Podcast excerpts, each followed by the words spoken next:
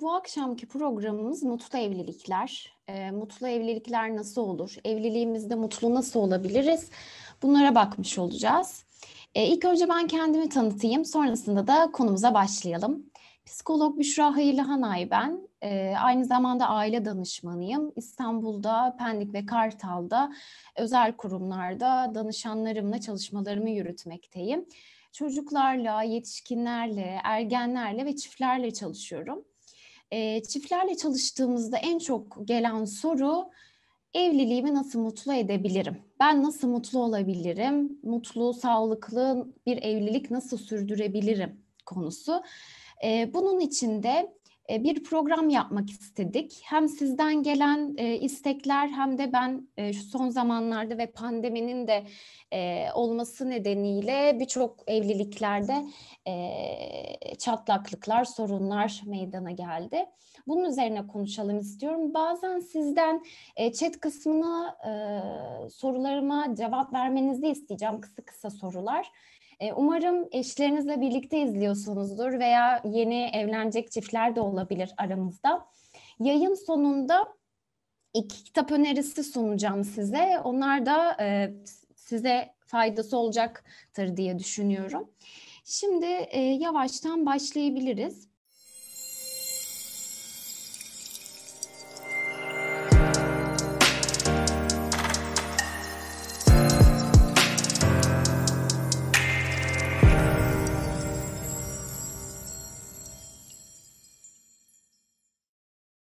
Evliliğinizin ya da evlendiğinizin ilk gününü hatırlıyor musunuz? Bir kendi içinizin, içinizde cevap verin buna.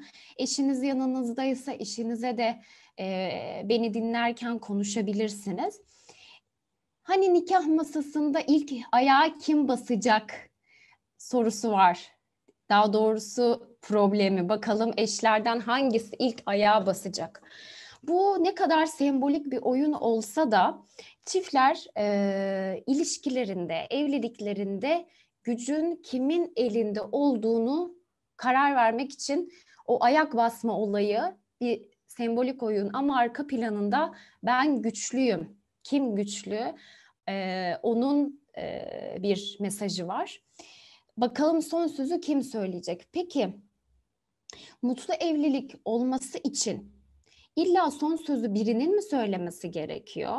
Ya da illa bir kadının ya da illa erkeğin mi son sözü söylemesi gerekiyor? Bunu bir düşünmekte fayda var diye düşünüyorum e, sayın sevgili katılımcılarımız.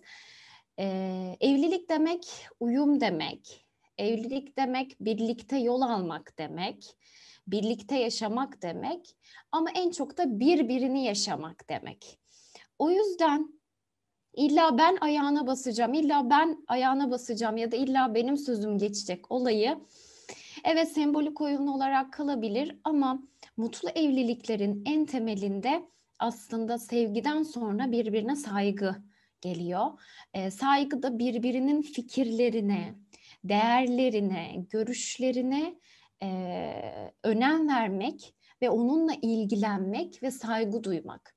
Yani bir ailede çocuk olsun olmasın e, otorite kaynağı, söz kaynağı hem anne hem babadır. Çocuk olmasa da e, çiftlerin ikisi de aynı söz hakkına sahip olması gerekir.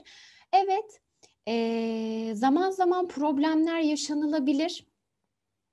Bazen şöyle sorular geliyor bana mutlu olmak için ya da uzun süreli evlilik sağlayabilmek için ne yapmamız lazım Büşra Hanım? Problem olmasın mı hiç hiç tartışmayalım mı?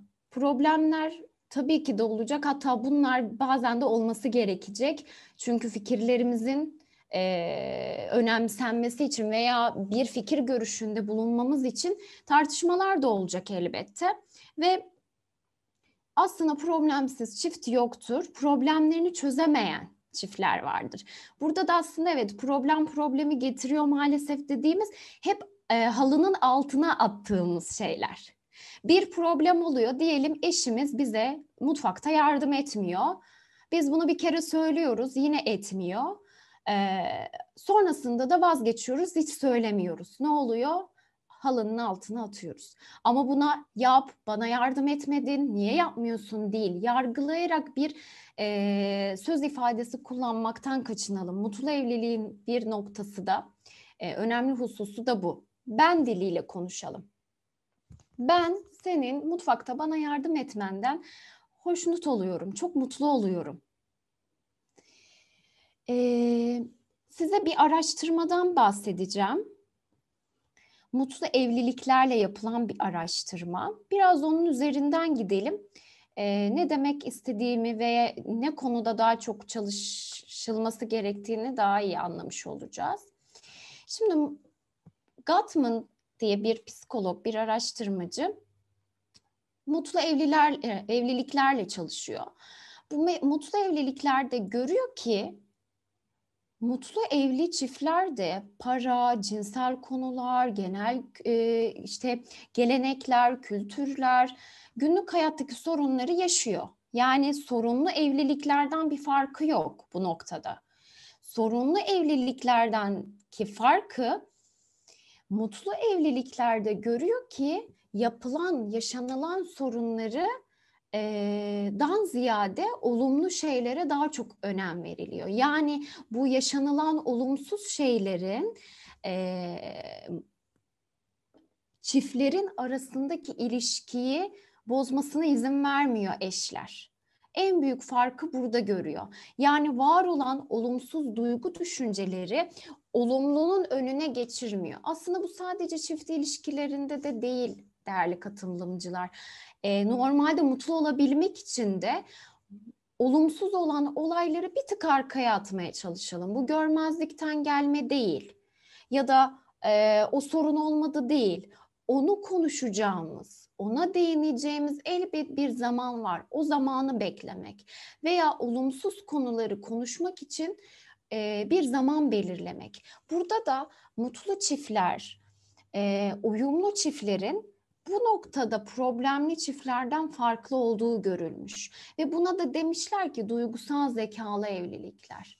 Duygusal zekalı evliliklerde tam olarak aslında e, olumsuzdan ziyade olumluyu görmek. Yani siz evliliğinizin atmosferini değiştirebilmeniz için iki neden var. İki yapacağımız şey. Bu sizin elinizde, kendi elinizde, eşinizin elinde değil evliliğinizin atmosferini değiştirebilmeniz için bir olumlu özelliklerini takdir etmeniz eşinizin.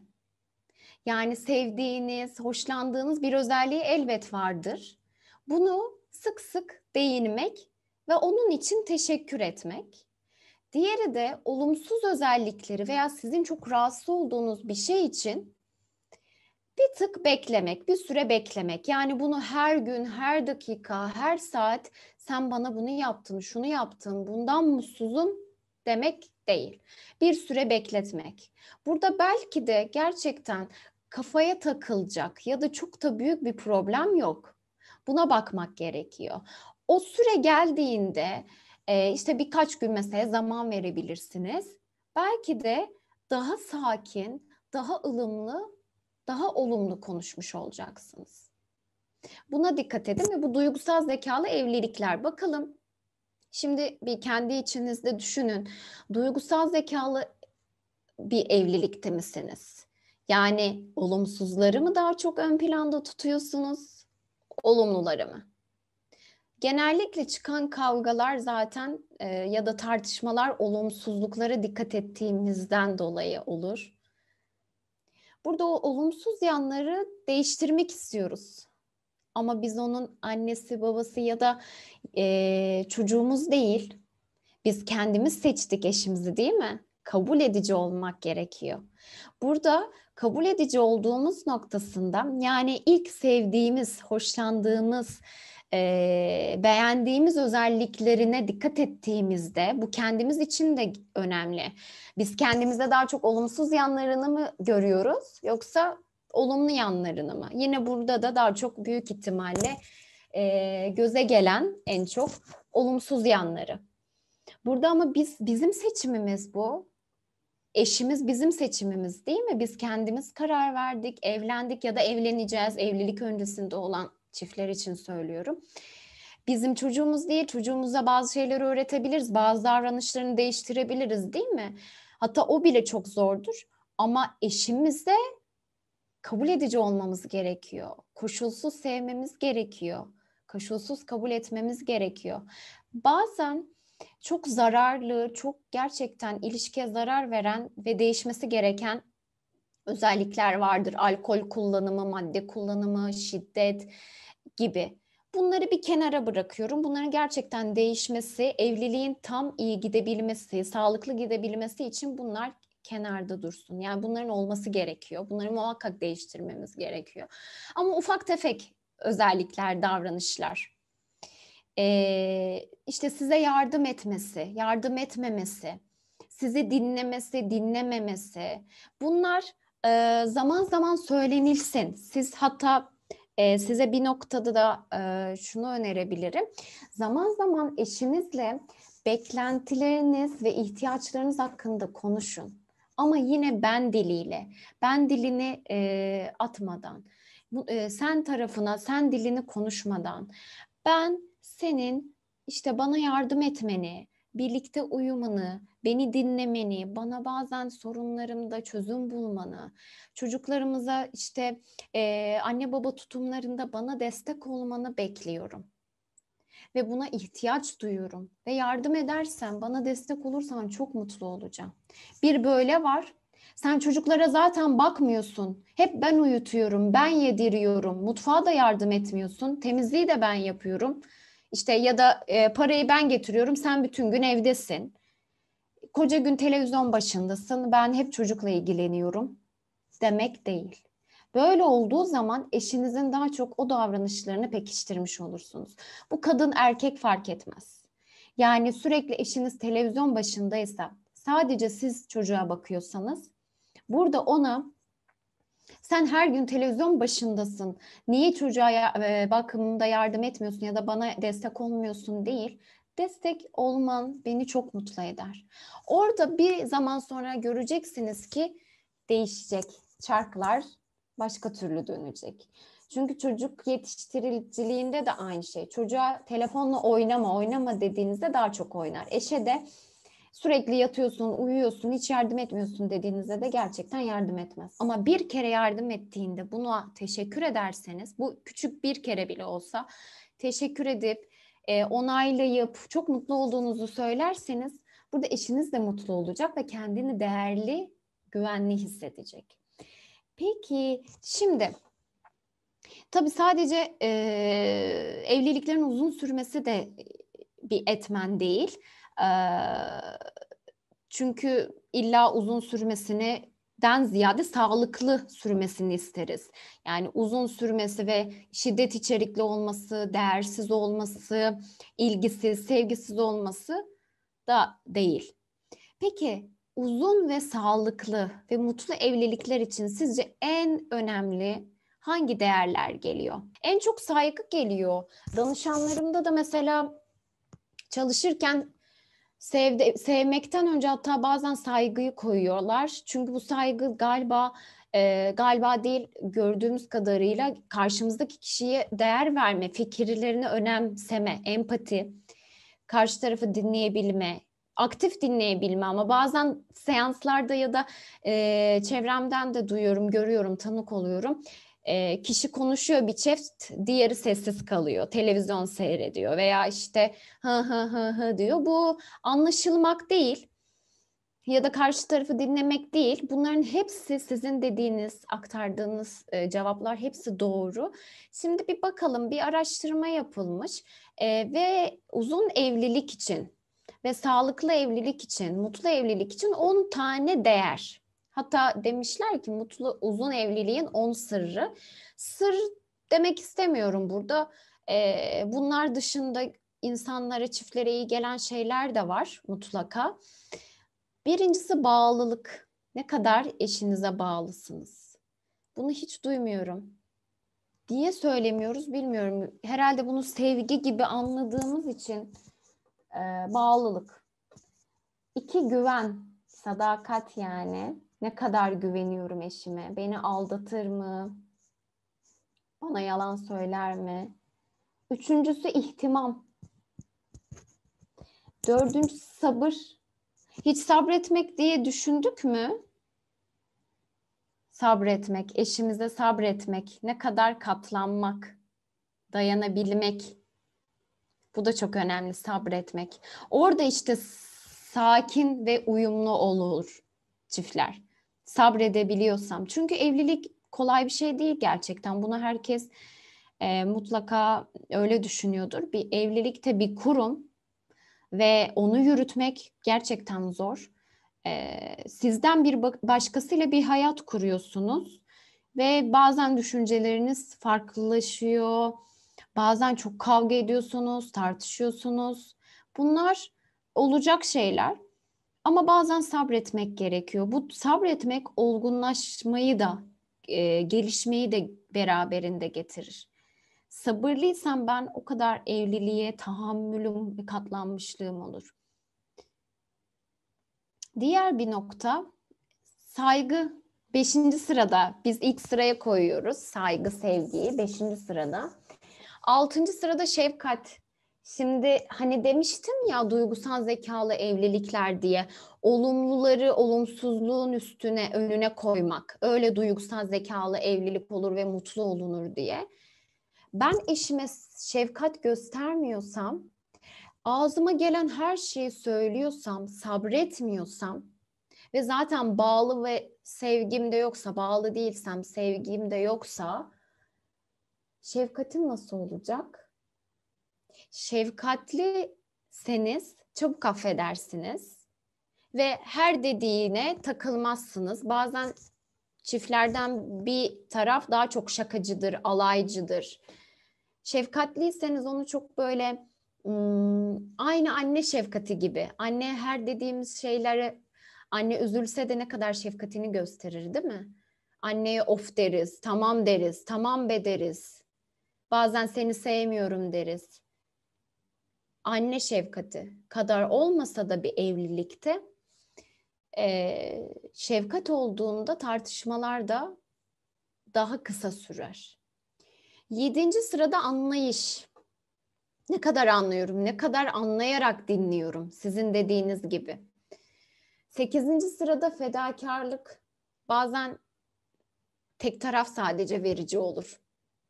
Her şeyini o verir. İşinden o fedakarlık eder. Bir yere gidilecekse, e, şehir değişikliği yapılacaksa onun dediği, istediği yer olur. Onun ailesinin yanında ikamet edilir. E, bu fedakarsızlık, fedakarlı olduğunda da tamam ben yaparım. Tamam sen zahmet etme. Ben her şeyi elimden geleni ben yapacağım. Her şeyi o getirir, bulur, buluşturur. E, karşı tarafın hep isteğini yapar. Böyle olduğunda çatışma meydana gelir. Çünkü aşırı verici olan tarafta ve diğer tarafta çok alıcıysa e, bir dengesizlik oluşur. Evlilik de denge işidir. Dengeli gitmesi gerekir. E, fedakar olunacak ama karşılıklı ilişkide. Yani hep ben verici olmamalıyım. Evet vermeyi, fedakarlık yapmayı, yardım etmeyi çok severim mesela. Belki eşim o kadar sevmiyor ama eşimin de bana fedakarlığı olması gerekiyor. Bu hep karşılıklı ilişki, beklentilerin karşılanması. Yani bir taraf sırf alıcıysa, bir taraf sırf vericiyse bu e, uyumsuzluk, dengesizlik oluşur ve evlilik sarsılır. Zaten evlilik, e, bunu not alabilirsiniz, ruhların uyumudur. Çiftlerin ruhlarının uyumu. Yani her şey böyle sadece sevgi, sadece e, aşık olmak değil, uyum çünkü zaten araştırmalar da şunu gösteriyor. Hani zıt kutuplar birbirini çeker diyoruz ya bir yere kadar. Orada çekim gücü ilk böyle e, aşk zamanının ilk evrelerinde olur belki. Dikkatimizi çeker bizde olmayan şey. Ama sonra fark ederiz ki benle olan, benimle olan, benimle aynı düşüncede olan insanlarla daha iyi anlaşıyorum. Aynı arkadaş ilişkilerindeki gibi. Siz kendi ilişkinize bir bakın burada. Bir içinizden geçirin. Ben eşimle ne kadar uyumluyum? Birbirimize ne kadar uyum gösteriyoruz? İstediklerimiz, fikirlerimiz, kültürümüz, dinimiz, dilimiz, ülkemiz, geleneğimiz, göreneğimiz ben ne kadar uyumluyum?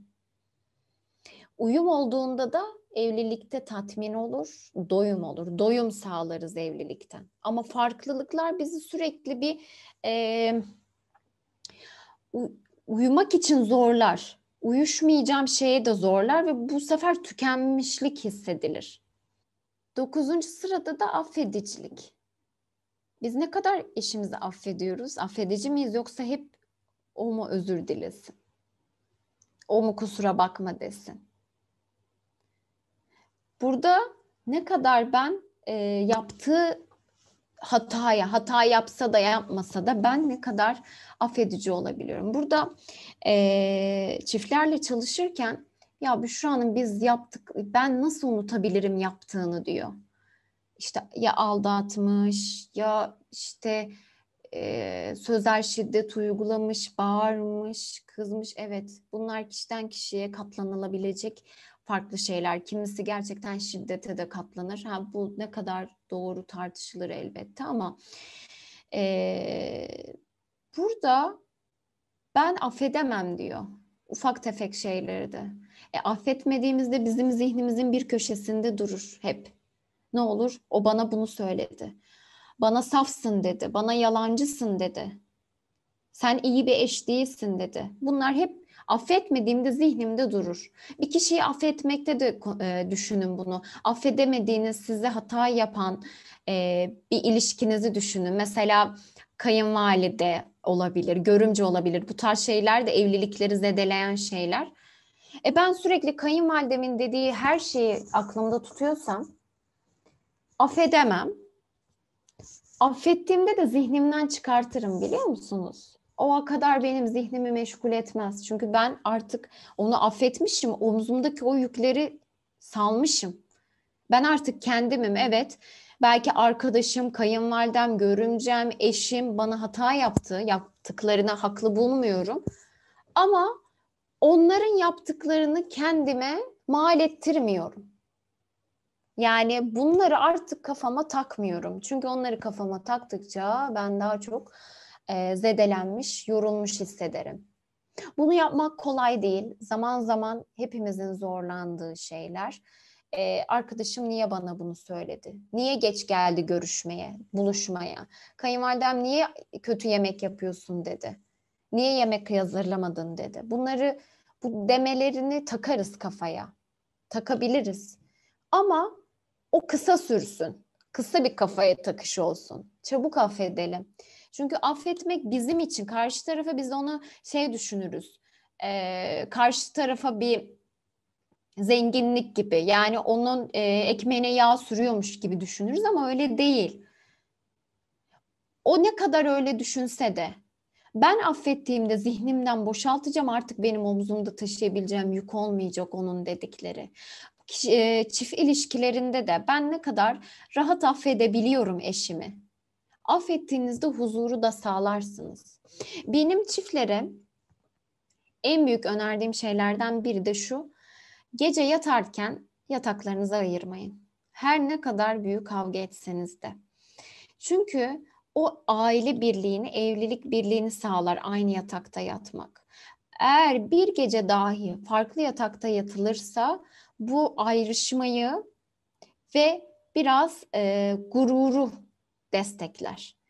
Bu da evet o gece çözümleyemeyebilirsiniz kavganızı. Gerçekten çok büyük bir problem olmuş olabilir aile içerisinde.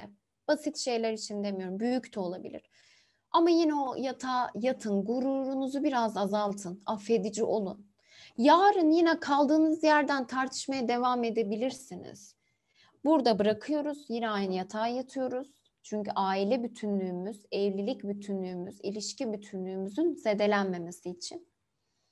Yarın belli bir zamanda tekrar oturup konuşuyoruz. Burada biraz sorunları konuşmayı ertelemek de önemli. İlk başta dediğim halının altına atmak değil, şu an çok mutluysak ve problem olduysa o anı yok etmeyelim. Birbirimize katlanabiliyorsak tahammülümüz, sabrımız, şefkatimiz varsa, fedakarlığımız varsa, affediciliğimiz varsa, bağlılığımız varsa bunu yarın uygun bir zamanda da konuşabiliriz. Çünkü anı kaçırmamak için. Sonra geriye dönüp baktığımızda hep problemler silsilesi, hep aklımızda kötü anılar gelir. Çünkü hep iyi anıları yok etmişizdir. En sonda da sorumluluk. Biz evlilikte 10. sırada sorumluluk. Ne kadar e, sorumluluk sahibiyiz? Sorumlulukları bölüşebiliyor muyuz yoksa sadece sorumluluklar sepeti sadece bir kişinin elinde mi? Bunu bir düşünün. Ben eşime ne kadar sorumluluk yüklüyorum? Benim ne kadar sorumluluklarım var? Bunlar çocuklu çocuksuz ailelere göre değişkenlik gösterir ama çocuklu ailelerde de e, anne baba tutumlarında rol paylaşımları olması gerekiyor. Ee, burada sorumluluk almadığımızda tek bir kişi aldığında hem o sorumluluk alan kişi de çok bir tükenmişlik, bıkkınlık, evlilikten zevk alamama gelir. Diğerinde de biraz serbestlik, biraz salmışlık, biraz sorumluluk bilincinin olmaması gelir. Burada e, anne baba tutumlarında da çocuklara rol model olurken sadece bir ebeveyn rol model olmasın hem anne hem baba çocuğuyla ilgilensin, bireysel vakit geçirsin. Bu zaman böyle olduğunda mutlu evlilikler yine olur. Çocuk var işin içerisinde ama ee, orada çocuk olmasına rağmen ben hem anne baba tutumlarımı ya- yapıyorum, yerine getiriyorum hem de eşlik rollerini. Yani evliliğimde e, mutlu oluyorum, uyumlu oluyorum. Peki Devam edelim. Şimdi biraz problemlere gelelim istiyorum. Sizlerden kısa kısa çok kısa yanıtlar almak istiyorum. Ee, evlilikte en çok sorunlar ne konularında olur? Onları yazabilir misiniz? Ben de ona göre diyeceklerimi e, toparlayayım en çok nelerde kavga edilir veya karşı tarafı değiştirmeye çalışmak evet. Değiştirmeye çalıştığımızda daha çok büyük bir kaos olur. İlgisizlik bu çok önemli. Sıkıntıları birbirimize anlatamadığımızda güvensizlik. Burada güvensizlik de şey e, aldatma olduğunda bazen ilişkilerde görüyorum mecburen affediyorlar. Maddiyat, çocuk, bu tarz durumlarda. E, güvensizlikte eğer aldatma varsa güvensizliğin e, temelinde aldatmadan sonra acaba ikinciye tekrar aldatır mı diye bir kaygı oluyor ya. Orada benim affedebilmem için elimde ona affedici, affetme topları var mı? Buna bir bakın. Zorunluluktan affediyor olabilirsiniz e, maddiyattan, çocuktan dolayı affediyor olabilirsiniz. Ama kendiniz için affediyor musunuz? Buna bir bakın. Sevdiğiniz için mi affediyorsunuz? Burada aldatma ile ilgili e, kesin affedin diyemem.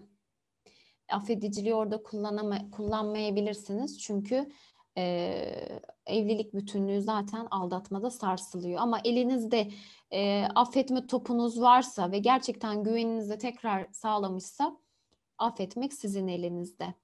İlgisizlik, sınırların aşılması. Burada sınırların aşılmasında bireysellik de önemli.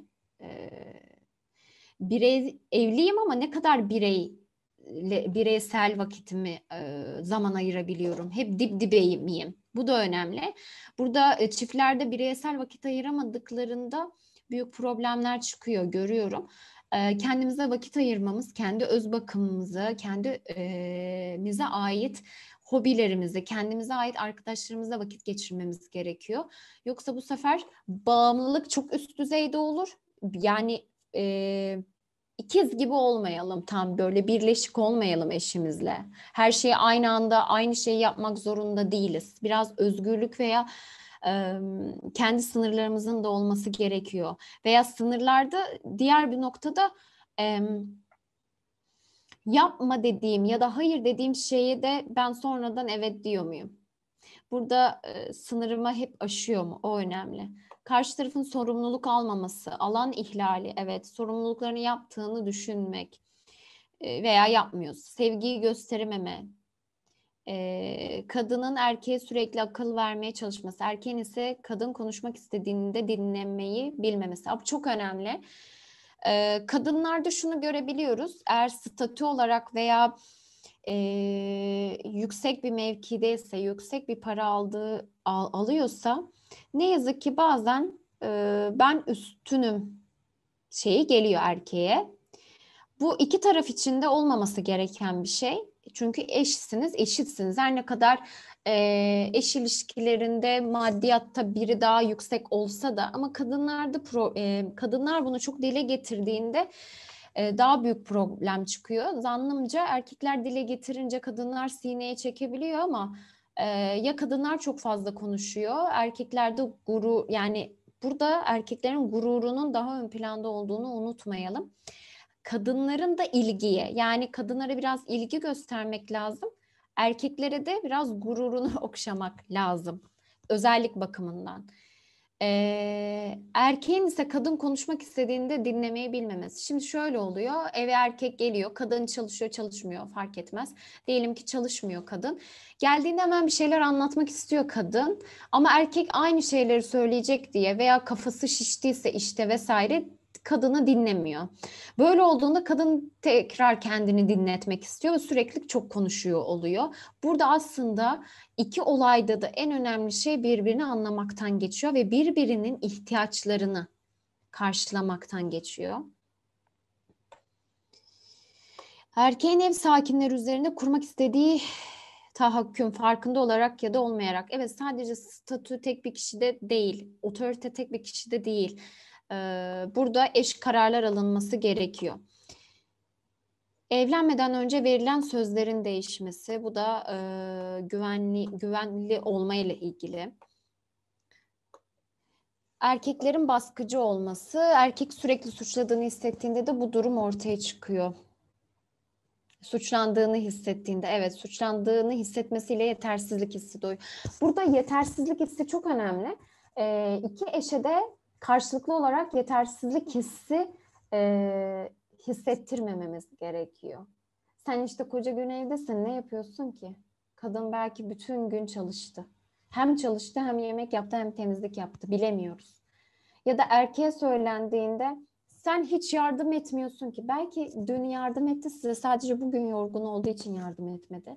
Birbirimizi suçlayıcı e, sözlerden, cümlelerden sakınalım.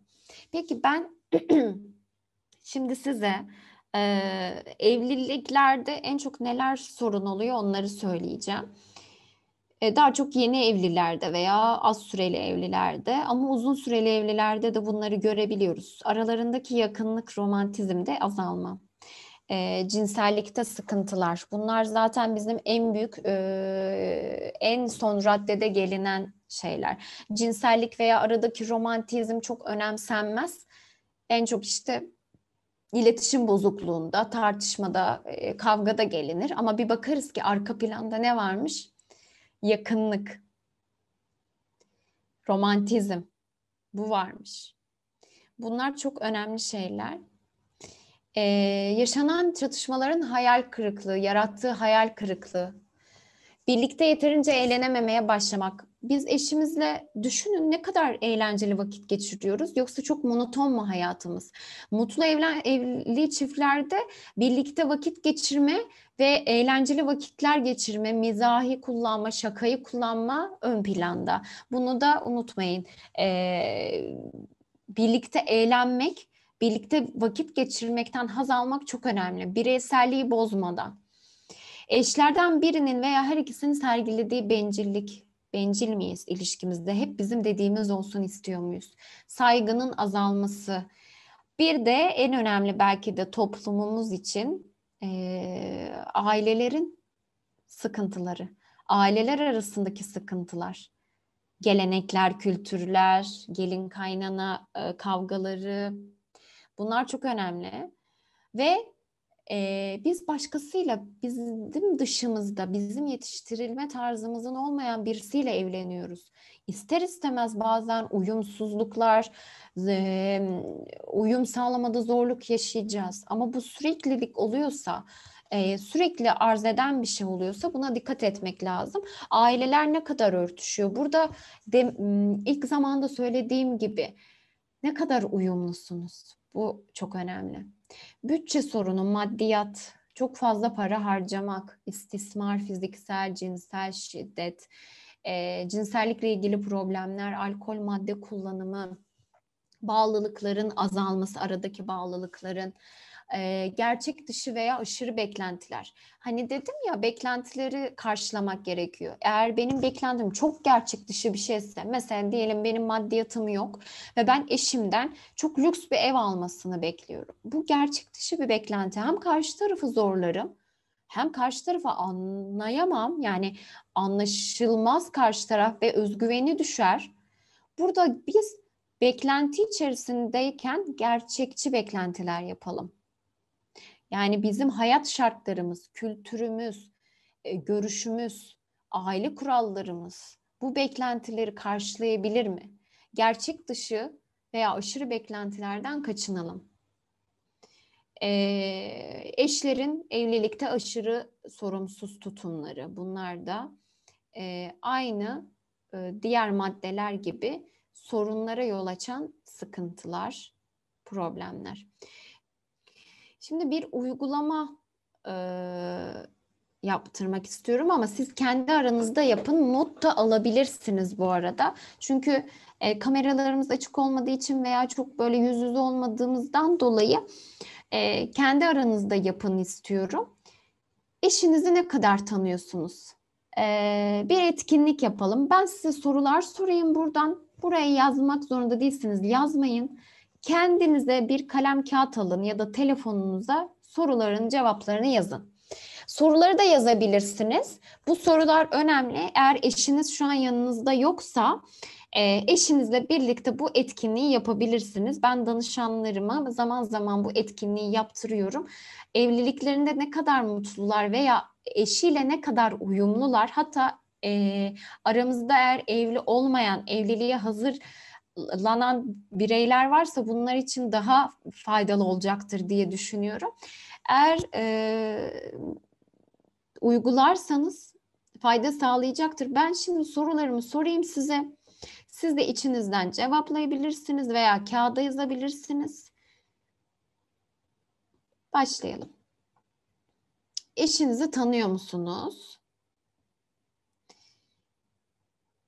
diye bir soru ve altındaki soruları söylüyorum. Eşiniz sizin için en çok hangi özellikleri beğeniyor? Eşinizin sizde beğendiği özellikler neler?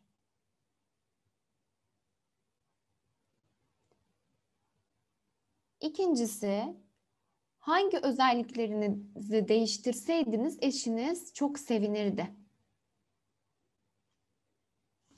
Hangi özelliklerinizi değiştirseydiniz eşiniz çok sevinirdi.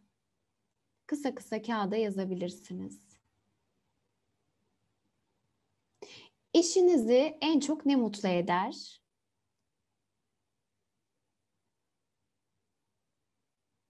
Eşinizi en çok ne üzer? Eşiniz en çok neyden korkar? Eşiniz en çok neye güler? Eşiniz en çok neye öfkelenir? Eşinizin en sevmediği şey ne? Eşiniz sinirliyken ne yapmanızdan hoşlanmaz?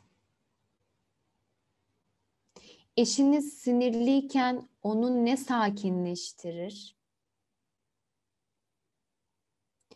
Eşiniz boş zamanlarında en çok ne yapmaktan hoşlanır? Buradaki soruları kaydedebilirsiniz. Ee, biraz önce okudukları, okuduğum sorular. Eşinizi ne kadar tanıyorsunuz ve acaba e, birlikte yaptığınızda bu program, bu e, etkinliği gerçekten uyuşacak mısınız? Eşiniz sizin için bu soruları cevaplasın, siz eşiniz için. Hem burada ne kadar uyumlu olduğunuzu görmüş olacaksınız, hem de mutlu olduğunuzu. Çünkü sorular e, ne kadar doğruysa hani bazen böyle e, yarışmalarda sorulur ya eşiniz en çok neye sevinir, en çok neye e, üzülür gibi. Aynı bu tarz sorular. Burada birbirinize cevaplayın. İşte di- diyelim ben en çok e, parka gitmekten hoşlanıyorum. İşte eşim de gerçekten o soruya onu cevap vermiş mi?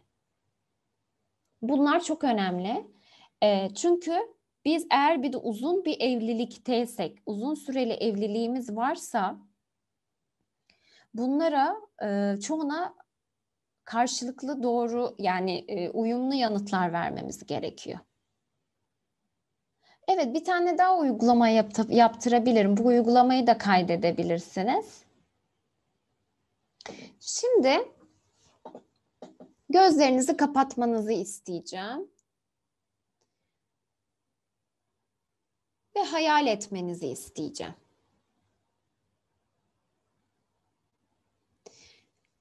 Şimdi sizden kendinizi eşinizle birlikte evliliğinizin 40. yılını kutlarken hayal etmenizi istiyorum. Tam 40 yıl olmuş. Çok uzun zamandır evlisiniz. Ne vadireler atlatmışsınız, ne güzel anılar yaşamışsınız. Problemler gelmiş geçmiş. Ve 40 yılı, 40. yılınızda belki işte 70 yaşındasınız, 80 yaşındasınız. Belki bunu 30. yıl falan da yapabilirsiniz. Kocaman bir masanın başındasınız. Bayağı bir büyük. Eşinizle yan yana oturuyorsunuz. Kalbinizde huzur ve mutluluk var. Bütün sevdikleriniz o sofrada. Masada sizce kimler var? Bunları düşünün. Büyük bir masa dedik ya ve mutlu bir evlilik yapıyorsanız hayal etmeniz daha kolaylaşır. Daha çabuk gözünüzün önüne gelir. Hayali seven bir çiftseniz, hayalleriniz de varsa bu masayı da hayal etmekte e, hayal etmekten hoşlanırsınız diye düşünüyorum. Düşünün belki bugün tanımadığınız ama gelecekte tanışacağınız birileri var masada. Kim onlar? Belki torunlar, belki gelinler, belki damatlar. Size gururla bakıyorlar. Onlar da sizin gibi evliliklerinin 40. yılını kutlamayı hayal ediyorlar. Neden sizinle gurur duyuyorlar? Çok mutlusunuz ya da çok demeyeyim olabildiğince yeterince mutlusunuz ve sizin için gurur duyuyorlar. Bunun nedenleri ne? Bir oturup düşünün. Bakalım mutlu evliliğin getirileri gelecek mi orada?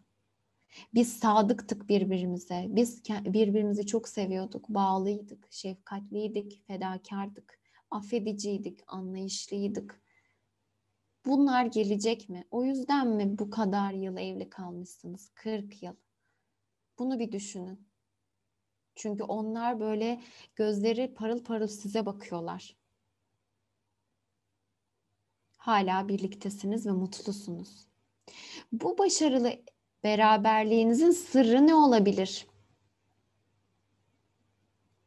Masada torunlarınız var. Onlara mutlu bir evlilik için ne tavsiye ediyorsunuz? Eşiniz de sizinle aynı fikirde mi? Ona ne ta- o ne tavsiyelerde bulunuyor?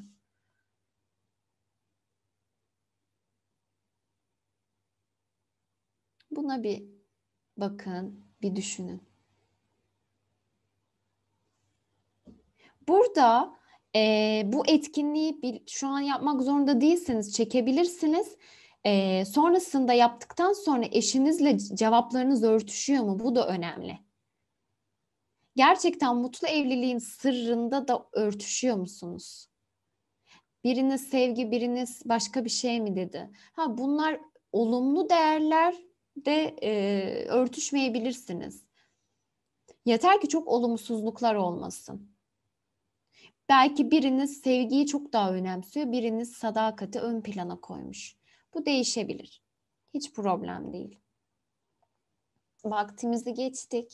E, katılımlarınız için çok teşekkür ederim. Çok verimli ve keyifli bir programdı benim için. Umarım sizin için de öyle olmuştur. Eğer sorularınız varsa bana Instagram yoluyla sorabilirsiniz DM'den. Kitapları iyi ki hatırlattınız. Harikasınız. İki tane kitabım var. Görebiliyor musunuz? Biri Doğan Cüceloğlu'nun Evlenmeden Önce. Bunu evli olan çiftler de e, okuyabilirler. Diğeri de Nilüfer Devecigil'in Işığın Yolu. Bu e, roman, Işığın Yolu. E, anne ve çocuk arasındaki e, bağlanmayı anlatıyor fakat eşler arasındaki ilişkiye de değiniyor. E, böyle aşırı bağımlılık, öz, bireysel kendine vakit e, geçirme, çocukla da ilgili çok e, faydalı bir e, hikaye. Hikayeyle birlikte öğrenme yolu. Burada da çeşitli e, vakalar, e, hikayeler var.